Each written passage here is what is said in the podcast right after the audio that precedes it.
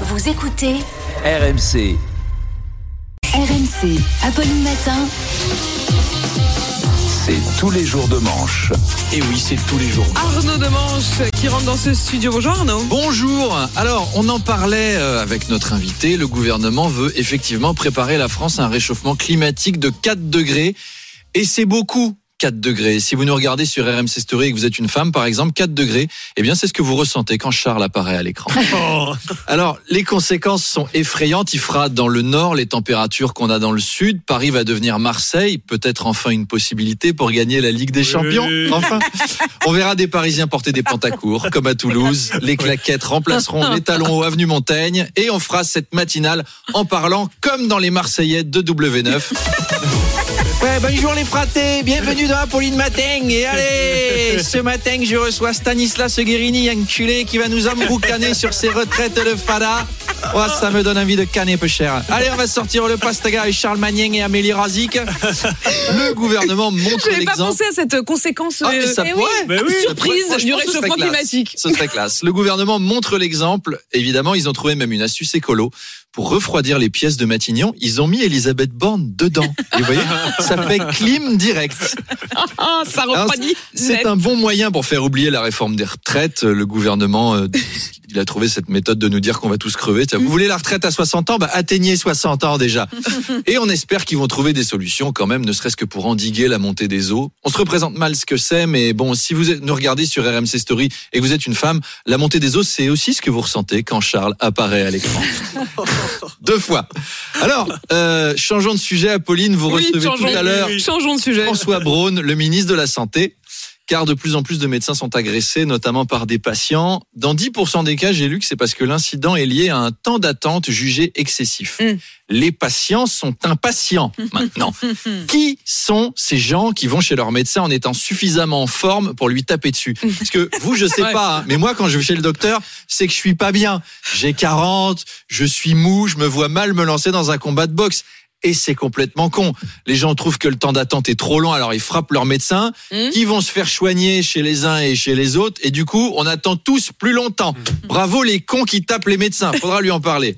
Arnaud, la marine colombienne a saisi le plus grand sous-marin narcotrafiquant de l'histoire qui transportait 3 tonnes de cocaïne à destination des États-Unis. Oui, parce que la cocaïne voyage en sous-marin. Maintenant, elle se la pète, hein, la cocaïne. On sent qu'elle rapporte un peu plus d'argent qu'avant. Parce qu'il y a quelques années, elle voyageait dans l'anus d'un Mexicain au chômage pour finir dans le nez d'un étudiant en sociaux. Pardon, aujourd'hui, elle prend un sous-marin privé pour aller à New York. L'ascenseur social de la cocaïne fonctionne bien. Alors par contre, elle voyage mal. hein. En sous-marin, elle se fait choper. En voiture cachée dans une narine du fils de Nadine Morano, elle se fait choper. Et puis, c'est difficile de trouver une excuse quand on se fait pincer avec un sous-marin de 3 tonnes de cocaïne. On peut pas dire, bah, euh, c'est un, c'est un, c'est un mausolée flottant à la gloire de Jean-Luc Delarue, c'est un hommage. Tu peux pas dire ça.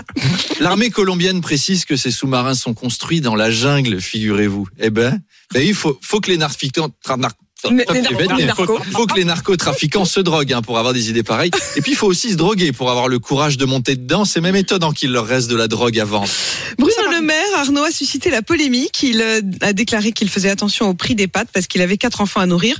L'opposition avait trouvé cette déclaration déconnectée au regard de son salaire. Oui, alors euh, Bruno Le Maire est remonté au créneau pour préciser qu'il gagnait 7450 euros net par mois. Et je ne comprends pas, faire quatre enfants quand on gagne aussi peu d'argent, c'est une folie, Bruno.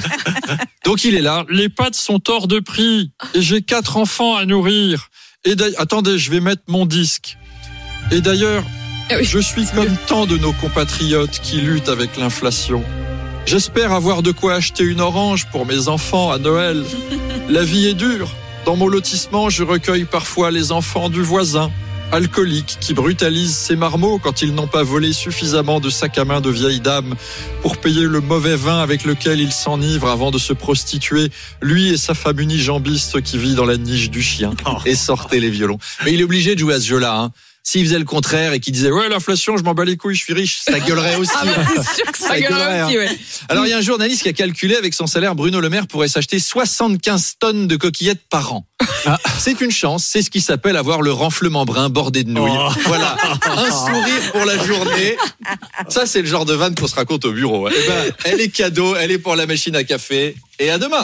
À demain, Arnaud Demange chaque matin 7h20, 8h20 et aussi en spectacle et vous pouvez gagner des places. Oui. Mais oui, parce que euh, vous qui Au nous écoutez au Pouliguen, en Loire-Atlantique, ça tombe bien.